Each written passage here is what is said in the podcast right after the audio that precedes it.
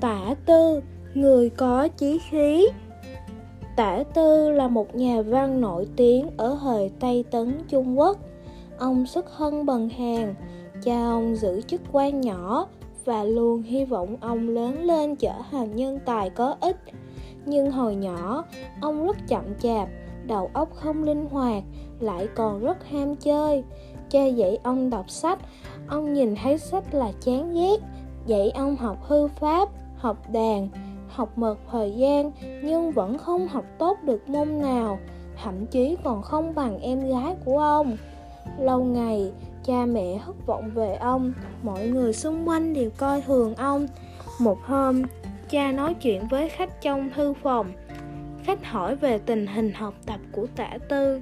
Trong lòng cha ông rất buồn, hở ngắn than dài mà nói Thằng bé này học kém, kém xa tôi hồi nhỏ tôi nghĩ sau này cũng không có tiền đồ gì rồi.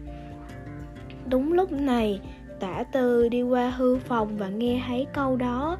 Lời nói của cha như kim châm nhói đau trong lòng ông.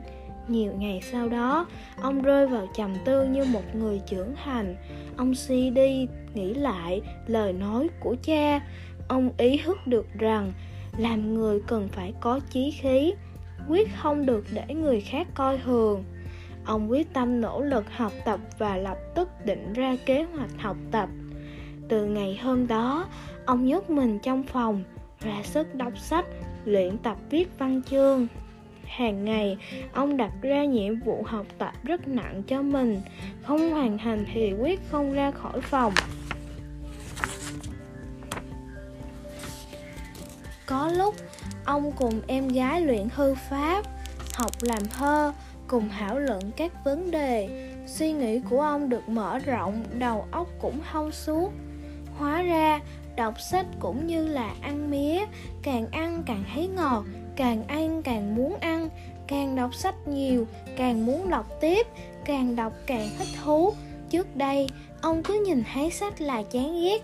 Giờ đây, mỗi lần ông có một quyển sách mới là thích thú không rời như có được một báu vật ông nói với bản thân, mình nhất định phải bù đắp lại thời gian đã mất.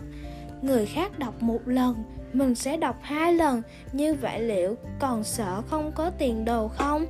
Người xưa nói, hoa mai hôm khi sống tại chốn giá lạnh, tả tư khi còn thanh niên đã học rộng tài cao, văn thơ cũng viết rất hay.